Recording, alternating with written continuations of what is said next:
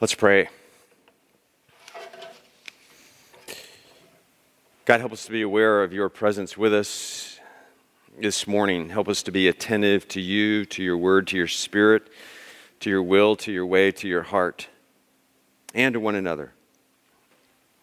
As we read from your word together, we ask that you would help us to receive what you would have for us. Give us ears that are good to hear, and eyes that are good to see, and hearts that are good soil. I pray and ask that as my words are true to your word, that they be taken to heart. If my words stray or deviate in any way from your word, may they be immediately forgotten. We pray in Christ the Lord. Amen. And so, as you've heard, uh, today is Pentecost Sunday in the life of the Church Universal. You may or may not be familiar with Pentecost. In a nutshell, the term Pentecost is a Greek word Pentecoste, which means 50th. And its history in Judaism is that after Passover, 50 days later, is this big festival called the Feast of Weeks. Uh, mirroring that is in the Christian calendar after Easter, uh, 50 days, seven weeks, inclusive of the Sundays on each end. And that brings us to Pentecost, uh, which is today. Uh, in the early church, the first Pentecost after Jesus' crucifixion, resurrection, ascension, something remarkable happens. We read about in the book of Acts, and we'll read about it in a moment. Uh, we'll read that in a moment. Uh, there is this outpouring of the Holy Spirit. 3,000 people come to faith or come to trust in God for the first time. And so, in some ways, uh, this has been called over church history the birthday of the church, Pentecost. And though uh, most Christians are not cognizant of, cognizant of, nor do they fully live in the rhythm of what's called the church year or the liturgical year or the, the liturgical calendar, I'm going to run through that real quickly and extend our sermon time a little bit more just because we don't really talk about it. So, this thing called the Christian year that you may not uh, live in as much as you do the school year or the uh, summer calendar or other rhythms of our culture begins in this season called Advent, which encapsulates the Old Testament and they looking forward to the coming of Jesus. Advent, awaiting the arrival. Then on Christmas Day, we celebrate Christmas, the incarnation of Jesus, and celebrate that for about two weeks in a season called Christmas. Then comes Epiphany after that, which celebrates the arrival of the Magi or the wise men, the baptism of Jesus, the Transfiguration Sunday. Then we get to Ash Wednesday, the season of Lent for six and a half weeks, Palm Sunday, Holy Thursday or Monday, Thursday, Good Friday, Easter Ascension Day, which was last Sunday, and today Pentecost, and then Trinity Sunday a little bit later on, All Saints Day, connected to what we know as Halloween in the fall, and then finally the last holiday of the church calendar or the Christian year is what's known as Christ the King Sunday, and it's the Sunday before Advent begins. So this year, November 24th, and then we start all over again, the Christian year. That's it in a nutshell. You know that in the first century were written four similar and unique accounts about the coming, the person, the crucifixion, resurrection, and ascension of Jesus the Christ. We know these as the Gospels of Matthew, Mark, Luke, and John. And one of those four, Luke, wrote a second volume. And that second volume is what we know as the book of Acts. And Luke and Acts fit together perfectly. Where Luke ends his gospel, the book of Acts begins. They fit together perfectly. And that's where we're going to read from this morning, starting in the second chapter of Acts. So, right after Luke finishes, but really a continuation, chapter 2, beginning at verse 1. Listen closely, this is the word of God.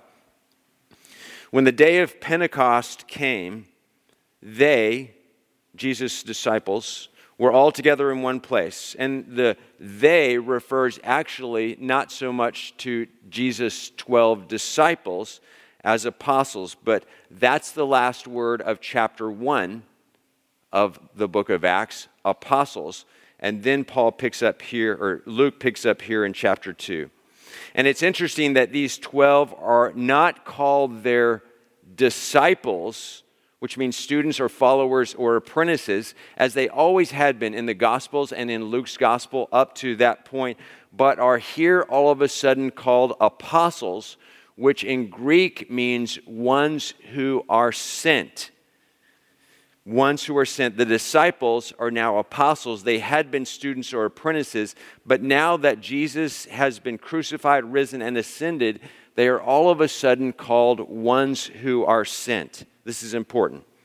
So when the day of Pentecost came, they were all together in one place. Suddenly, a sound like the blowing of a violent wind came from heaven and filled the whole house where they were sitting. Recently, there was that rash of dozens and dozens, hundreds of tornadoes in middle America. And in some of those news accounts I read where the people described their first tornado experience and said it was the loudest thing they had ever heard.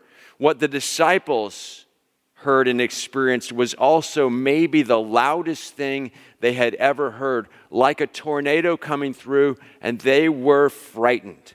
Verse 3 They saw what seemed to be tongues of fire that separated and came to rest on each of them.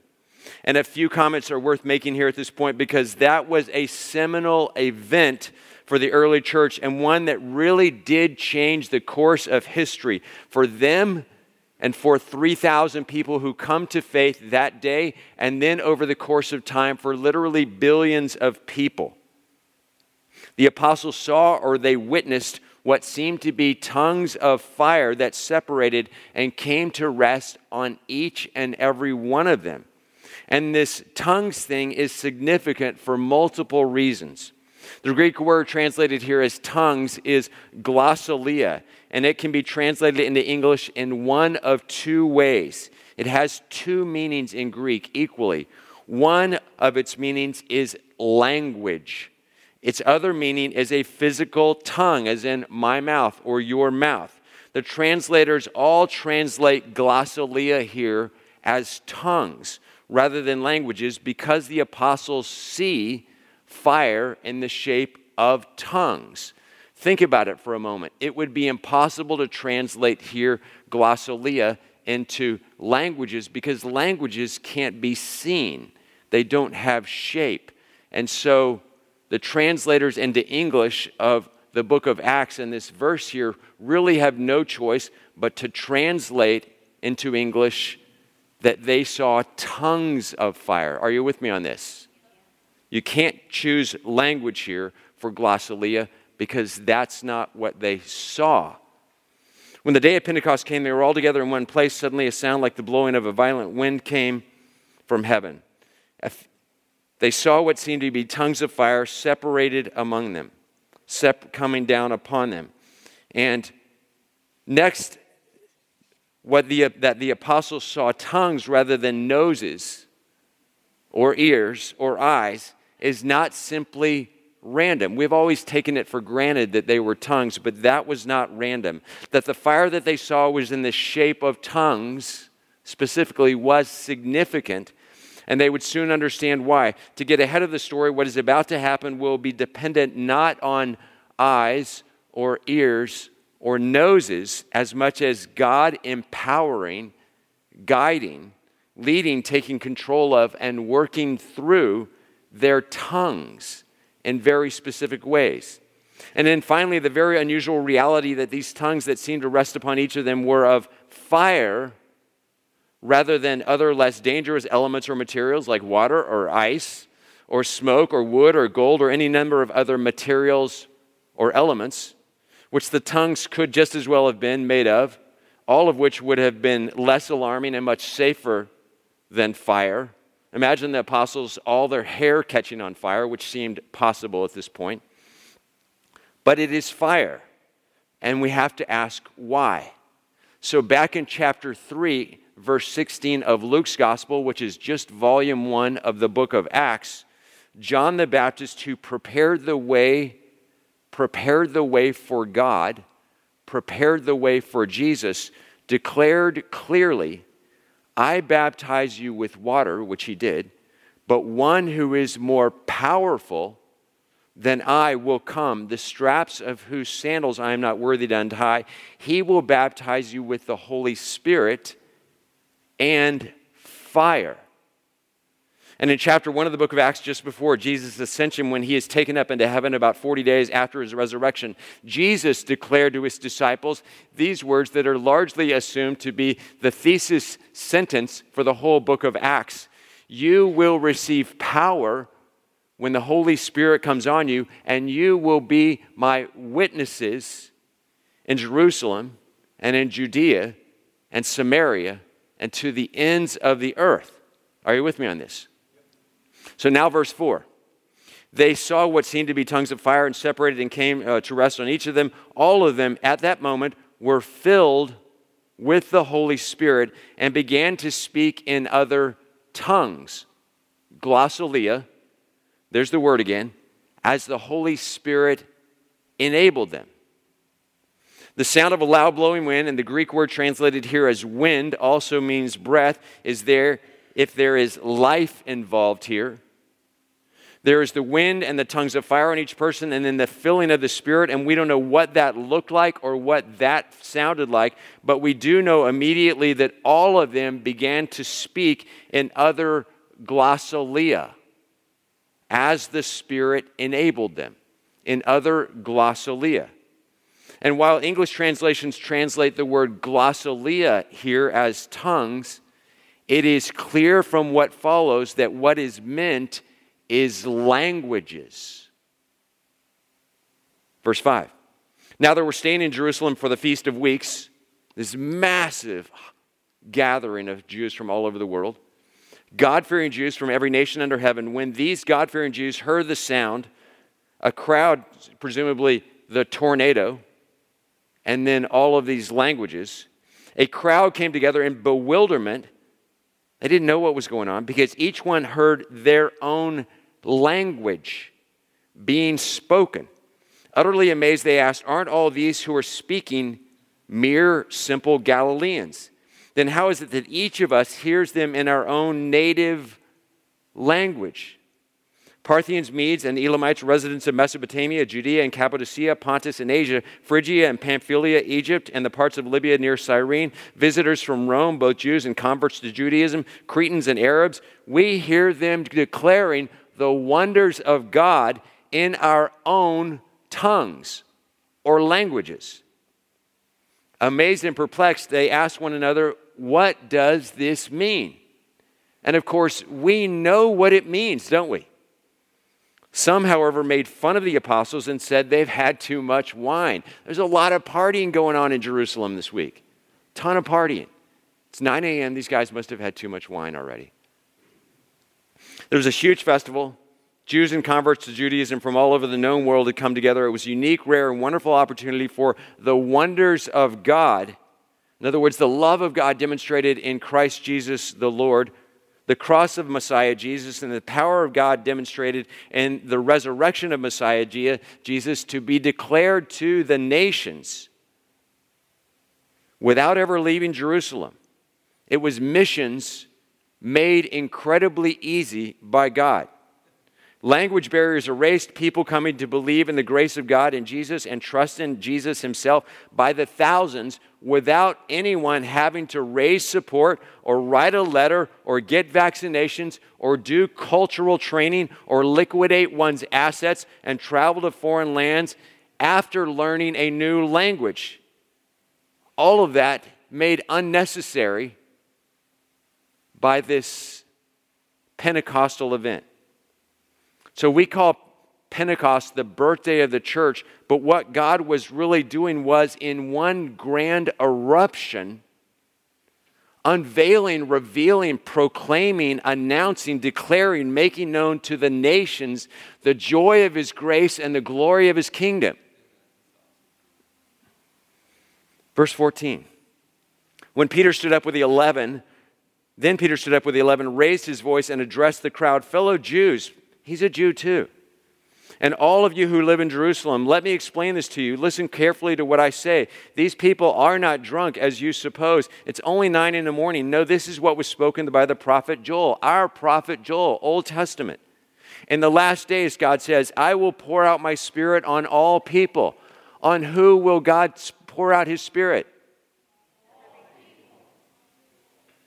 Your sons and daughters will prophesy, your young men will see visions, your old men will dream dreams. Even on my servants, mere servants, both men and women, I will pour out my spirit in those days, and they will prophesy or speak my words. I will show wonders in the heavens above and signs on the earth below blood and fire and billows of smoke. The sun will be turned to darkness and the moon to blood before the coming of the great and glorious day of the Lord. And everyone who calls on the name of the Lord will be saved, rescued, healed. Everyone. And therein was this invitation to all people, formerly an invitation limited to the Jews, and now an invitation to all people to believe and to receive the gift of God's grace and God's salvation and God's love and God's hope and God's goodness. We have tended to compartmentalize Jesus' life, Jesus' uh, crucifixion Jesus' resurrection, and then giving some attention to the wholly separate event of his ascension, and then really a whole nother event, this Pentecost thing that Luke alone tells us about. But the Luke Acts narrative suggests that these events should be understood together with this great eruption, or because wind and breath and spirit are involved, this great exhale of God. That John the Baptist foretold and that Jesus then foretold, completely changing history, and not just for the Jewish people, and not just for the church, but for the whole world. And in this little speech, there are about 20 speeches in the book of Acts, and this is the first one from Peter. And in this little speech, the first, who's doing the talking? It's Peter who only several weeks before this event, remember this, only several weeks before this event, this same Peter denies to a servant girl even ever having known Jesus. And by what is going on in his life and these tongues of fire and this spirit and this noise and this eruption, he is now speaking to hundreds, no, thousands of friendly and not so friendly people in the streets of Jerusalem, declaring and proclaiming the mighty works of God, which are most evidently the crucifixion of the God man and his being alive again three days later. Made possible, making possible what Peter invites them to which was believing repentance, being baptized for the forgiveness of sins, so that they too might also and experience, because the Holy Spirit is an experience, life and grace and peace and joy and hope. Something powerful and transformative had happened to Peter and in Peter, and God seems from the text to want that for all people while the Pentecost eruption was not normative, what happens in the life of God's people seems to be normative. Of course, not all of us want that for ourselves. Is it true? Not all Christians, not all church people are interested in what God wants to do in and through us. We like to be in control. I love, I love to be in control. What was happening there in Jerusalem on that Pentecost seemed out of control, or at least out of human control. And some of, us, some of us get scared away from this whole Pentecost event and idea and realm because we are tentative, if not afraid, if not apprehensive about this whole speaking in tongues thing. But let me be crystal clear. What is commonly known today as speaking in tongues, which Pentecostals do, is a completely different thing than what we've just read about in the second chapter of Acts. Say that to the person next to you. It's a completely different thing. The phenomenon or the practice that the Apostle Paul encountered in the church in Corinth, which is commonly today known as speaking in tongues, was the voluntary, in other words, by their choice, speaking indecipherable sounds, not known foreign languages, as we see here. In Corinth, speaking in tongues was something that Christians practiced, some Christians, by their own choice and under their own control as a part of their prayer and worship, and which Paul did not necessarily encourage. In contrast, later in verse 28 of chapter 2 of Acts, Peter explains that God's intent and desire for all people is to receive, all people receive the Holy Spirit. And what or who is the Holy Spirit? The church has always talked a lot about God the Father. The church has always talked about Jesus, Son of God, God's Son, Son, God. But what about the Holy Spirit? Christians believe in one God in three persons, not personas, not personalities, but it's a Greek and then Latin word that's different than that and really means substance. As uh, the church has historically believed in God as three persons, while distinct, all are one, and we see this triune God throughout Scripture, though maybe more clearly in the New Testament. And we know God as good Father and we know God as Jesus, but what about God the Spirit, the Spirit of God? Jesus spoke of the Holy Spirit as comforter, as Sharon alluded to earlier, as guide, as advocate, as one who convicts us of our sin. We are familiar with the gifts of the Spirit, we are familiar with the fruit of the Spirit. But the renowned New Testament scholar Gordon Fee called the Holy Spirit in a most comprehensive way God's empowering presence. Say that to someone next to you.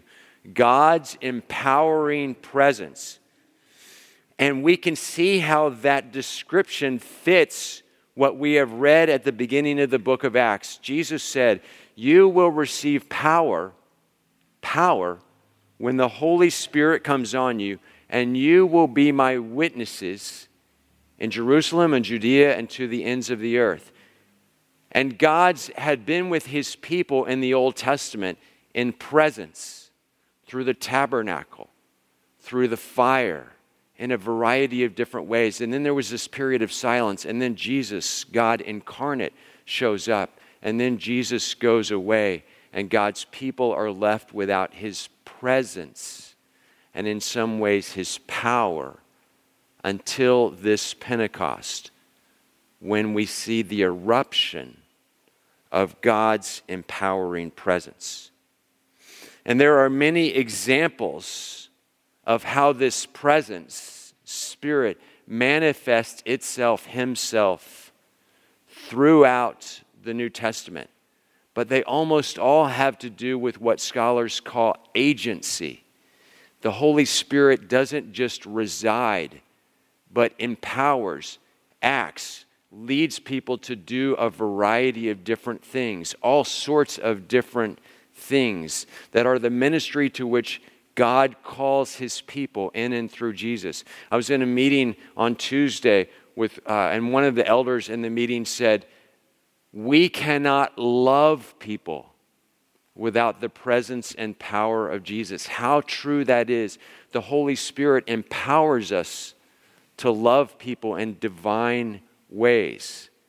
But in this passage of Scripture, and maybe throughout the whole New Testament, the one thing the Holy Spirit most empowers people to do is not to sing and not to pray and not to have some ecstatic language, but rather to speak God's word, the mighty acts of God, boldly and with joy and with power and effectively. Are you with me? But so many Christians opt out of the empowered witnessing part of, the, of who God is toward us and who God is with us and in us, and so do not relate fully to the triune God or participate in that once and for all great eruption of God. We say the Apostles' Creed here together once a month. I believe in God the Father. I believe in the Son. I believe in the Holy Spirit. We say we believe in a triune God, but we function not as Trinitarians, but as binitarians.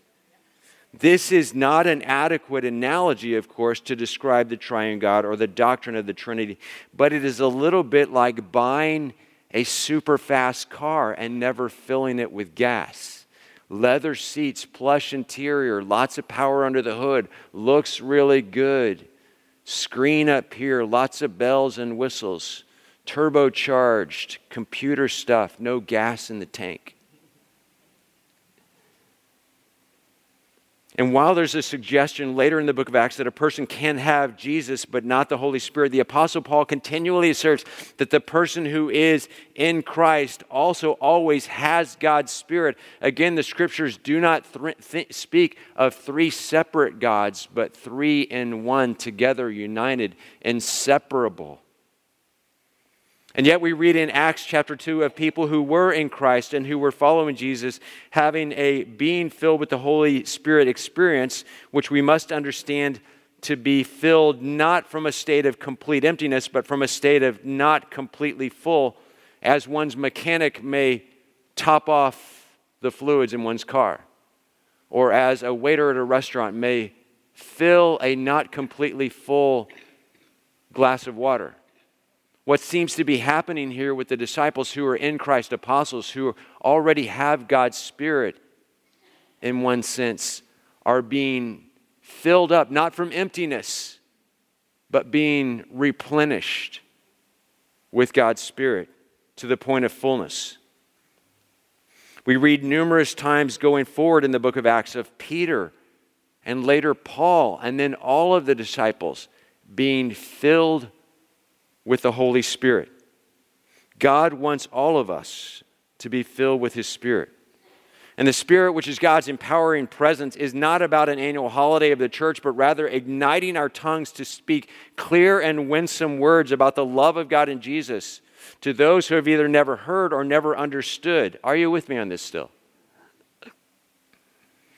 There is nothing in the Bible that suggests that God's desire or intention is for all people to speak unintelligible sounds.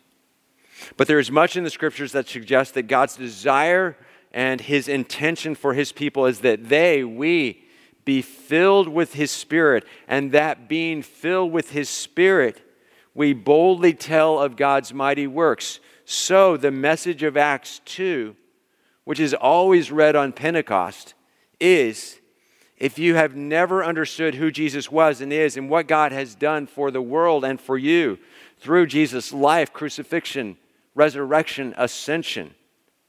Peter and the scriptures call you to recognize him as Lord, to repent, to believe, to turn to him.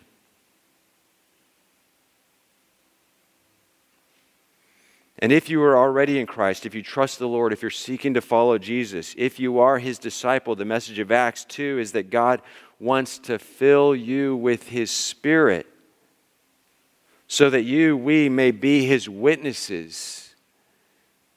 People who tell what we have seen and experienced in Jerusalem and Judea and Samaria and to the ends of the earth, into, in your home, in your household, in your neighborhood, in your city, in your state, in your country, throughout the whole world. And so participate in the great exhale, the great eruption of God through His Spirit 2,000 years ago on Pentecost that very much continues today.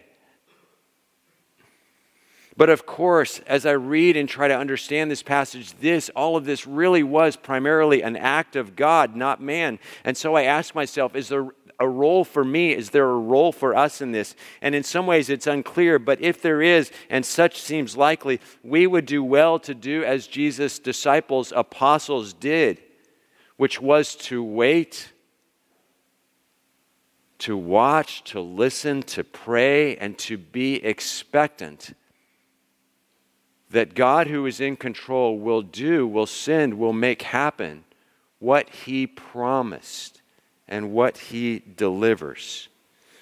And the result of that The action that follows that in our lives will be like Peter at every opportunity with God's empowering presence to boldly proclaim with great joy the mighty works of God in Jesus to all those around, to all those around us.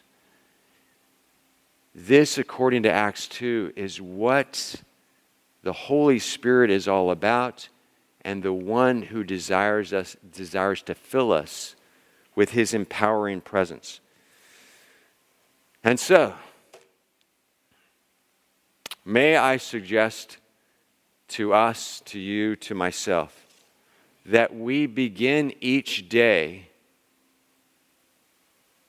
tomorrow, the next day, and for the rest of our lives, with some sort of simple prayer that goes like this Gracious and loving God, I am available. I am waiting, I am watching, I am here. Send your Holy Spirit. Fill me with your Holy Spirit. Fill me with your presence and your power. I am ready. Amen. Do you think you can do that? Next Sunday morning, we will pray something like this over the young people and their leaders who will head to Los Angeles for our annual youth mission trip. May this be our prayer for ourselves each day as well. In the words of Augustine, without the Spirit, we can neither love God nor keep His commands. Lloyd Ogilvie wrote, It is impossible to live the Christian life without the indwelling Spirit. And William Willimon has written, to those, to those in the church today who regard the Spirit as an exotic phenomenon of mainly interior and purely personal significance, the story of the Spirit's descent at Pentecost offers a rebuke. Luke goes to great pains to insist that this outpouring of the Spirit is anything but interior, private, personal. Everything is by wind and fire, loud talk, buzzing, confusion, and public debate. The Spirit is the power which enables the church to go public with its good news, to attract a crowd, and to have something to say worth hearing. A new wind is set loose upon the earth, provoking a storm of wrath and confusion for some, but a breath of hope and empowerment for others. May this be so with us and among us to the glory of God. Let's pray.